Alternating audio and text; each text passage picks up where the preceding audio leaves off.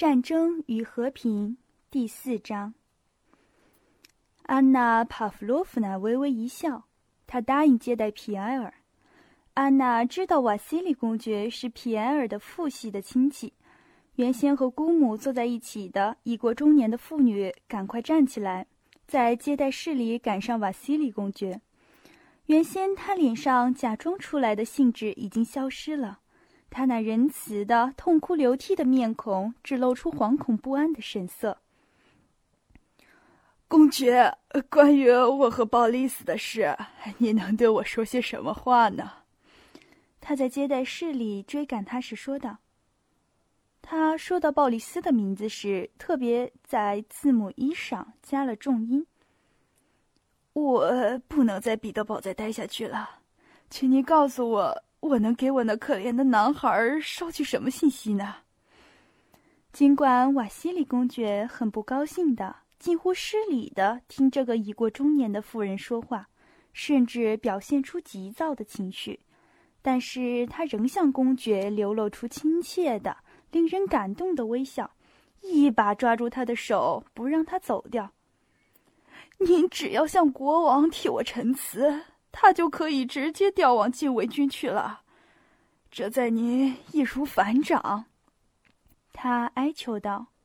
“哎呀，公爵夫人，请您相信，凡是我能办到的事，我一定为您办到。”瓦西里公爵答道。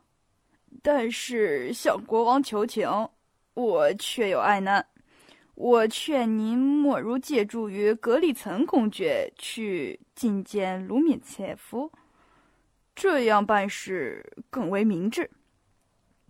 已过中年的妇人名叫德鲁别兹卡娅公爵夫人，她出身于俄国的名门望族之一，但是她现在已清寒，早就不出了交际场所，失掉了往日的社交联系。他现在走来是为他的独子在禁卫军中求职而谦逊。他自报姓氏，出席安娜·帕夫洛夫娜举办的晚会，其目的仅仅是要拜谒瓦西里公爵，也仅仅是为了这一目的，他才聆听子爵讲故事。瓦西里公爵的一席话真使他大为震惊，他那昔日的俊俏的容貌出现了愤恨的神态。但这神态只继续了片刻而已，他又露出笑意，把瓦西里的公爵的手握得更紧了。公爵，请听我说吧，他说道：“我从未向您求情，今后也不会向您求情。我从未向您吐露我父亲对您的深厚厚情谊。而今，我以上帝神圣的名分向您恳求，请您为我儿子办成这件事儿吧。”我必将将你视为行善的恩人。他赶快补充一句话：“不好，您不要气愤，就请您答应我的请求吧。我向格里曾求过情，他却拒之千里之外。”他说道，竭力露出微笑，但是他的眼里噙满了泪水。爸爸，我们准会迟到了。待在门边等候的公爵小姐海伦扭转她那长着极具古典美肩膀的俊美的头部，开口说道：“但是在上流社会上，势力是一笔资本，要珍惜资本，不让它白白消耗掉。”瓦西里公爵对于这一点知之甚忍，他心里想到：如果人人求他，他替人人求情，那末了，在不久之后，他势必无法替自己求情了。因此，他极少运用自己的势力，但是在名叫德鲁别茨卡娅的公爵夫人这桩事情上，经过他再次央求之后，他心里产生了一种有如前世遭受了良心谴责的感觉。他使公爵回想起了真实往事。公爵刚开始供职时，他所取得的成就归功于他的父亲。除此之外，从他的座位上，他也可以看到，有一些妇女，尤其是母亲，她们一做出主张，非如愿以偿，绝不休止；否则，他们就准备每时每刻追随不舍，次次不休。至于相骂相斗、无理取闹，她就是这类的女人。想到最后这一点，使他有点动摇了。亲爱的安娜·米哈伊洛夫娜，他说道，嗓音中带有他平素表露的亲昵而又苦闷的意味。你希望办到的事，我几乎无法办到；但是我要办妥这件事不可能办妥的事，以便向您证明我对您的爱护和对您去世的父亲的悼念。您的儿子以后会调到禁卫军中去，您依靠我吧。我向您做出了保证，您觉得满意吗？我亲爱的，您是个行善的恩人，您这样做正是我所盼望的。我知道您多么慈善。他要走了，请你等一等，还有两句话要讲。但当他调到禁卫军中以后，他踌躇起来。您和米哈伊尔·伊拉里奥诺维奇·库图佐夫的交情甚厚，请您把巴利斯介绍给他当副官。那时候我就放心了，那时候也就……瓦西里公爵脸上流露出微笑。哦，我不能答应这件事。您不知道，自从库图佐夫被委任为总司令以来，人们一直在纠缠他。他曾亲自对我说：“莫斯科的夫人们统统勾结起来了，要把他们自己的儿子送给库鲁佐夫当副官。”不，您答应吧，否则我就不放您走，我的亲爱的恩人。爸爸，那个美人儿又用同样的音调重复说了一遍：“我们要迟到了。”啊，再见吧。您心里明白他说会话吗？那么，你明天禀告国王吗？我一定禀报。可是我不能答应向库图佐夫求情的事儿。不，请您答应吧，请您答应吧。安娜·米哈伊洛夫娜跟在他身后说道，她脸上露出卖俏的少女的微笑。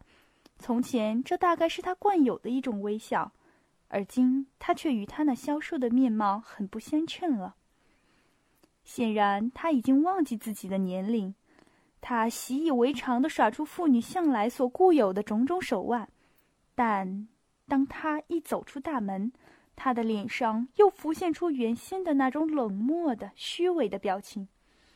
他已经回到子爵还在继续讲故事的那个小姐那儿，又装出一副在听故事的模样，同时在等候退席离开的时机，因为他的事儿。已经办妥了。安德烈公爵直盯着安娜·帕夫洛夫娜的脸，发出了一阵冷笑。上帝赐予我王冠，谁触到王冠，谁就会遭殃。据说他说这句话时派头十足。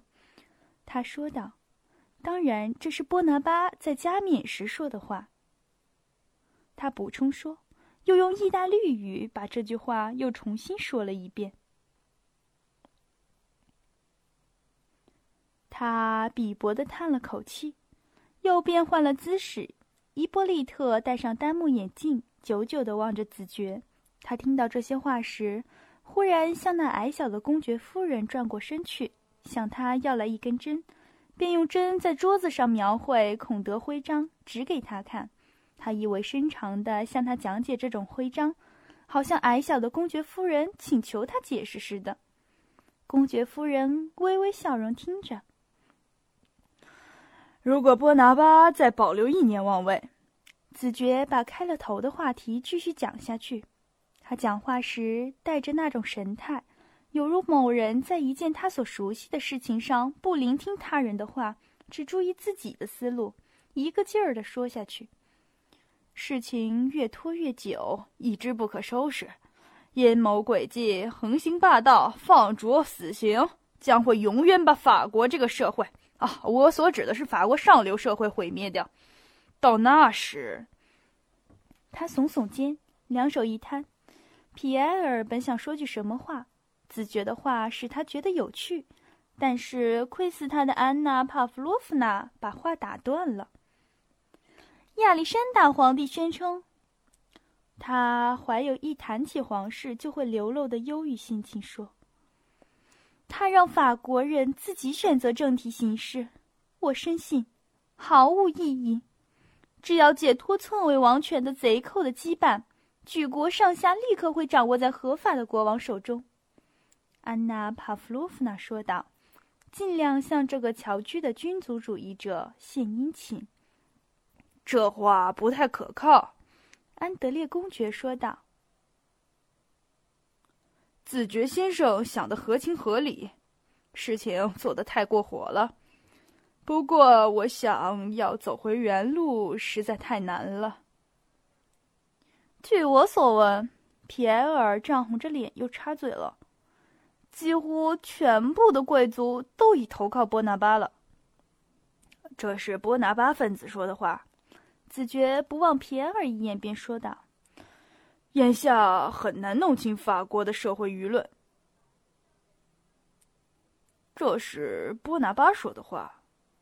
哼，安德烈公爵冷冷一笑，说道：“看起来他不喜欢子爵，没有望着子爵。不过这些话倒是针对子爵说的话。无任何权利。”子爵辩驳道：“谋杀了公爵以后，甚至连偏心的人也不认为他是英雄了。”子爵把脸转向安娜·帕夫洛夫娜，说道。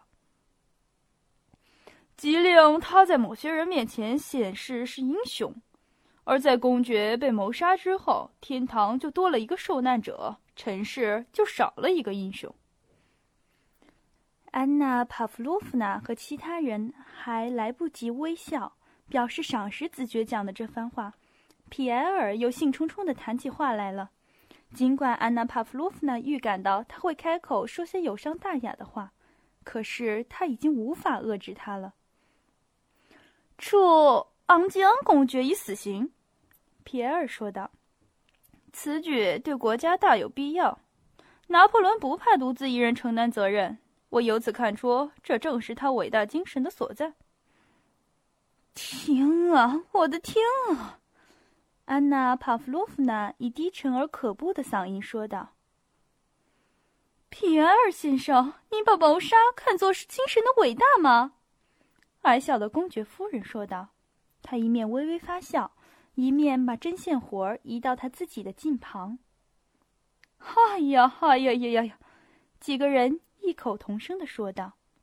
“好的很。”伊波利特公爵说了一句英国话，他用手掌敲打着膝头，自觉只是耸耸肩膀。皮埃尔心情激动的朝眼镜上方瞅了瞅听众。我之所以这样说，他毫无顾忌的继续说下去，是因为波旁王朝回避革命，让人民处在无政府状态；唯独拿破仑善于理解革命，制服革命，因此为共同福利起见，他不能顾及一人之命而停步不前。您愿不愿意到那张桌上去？安娜·帕夫洛夫娜说道。可是皮埃尔不回答，继续讲下去。不，他愈兴奋地说：“拿破仑所以伟大，是因为他高居于革命之上，摒除了革命的弊病，保存了一切美好的事物，公民平等啊，言论出版自由啊。仅仅是因为这个缘故，他才赢得了政权。是的，如果他在夺取政权之后不滥用政权来大肆屠杀，而把它交给合法的君主，子爵说。”那么我就会把他称为一位伟人。他不能做出这种事。人民把政权交给他，目的仅仅是要他把人民从波旁王朝之下解救出来，因此人民才把他视为一位伟人。革命是一件伟大的事业。皮埃尔继续说道，他毫无顾忌的挑战似的插入这句话，借以显示他风华正茂，想尽快把话全部说出来。革命和杀死沙皇都是伟大的事业吗？从此以后，你愿不愿意到那张桌子上去？安娜·帕夫洛夫娜把话重新说了一遍。民约论，公爵流露出温顺的微笑，说道：“我不是说杀死沙皇，而是说思想问题。”是的，抢夺、谋杀、杀死沙皇的思想，一个含有讥讽的嗓音又打断了他的话。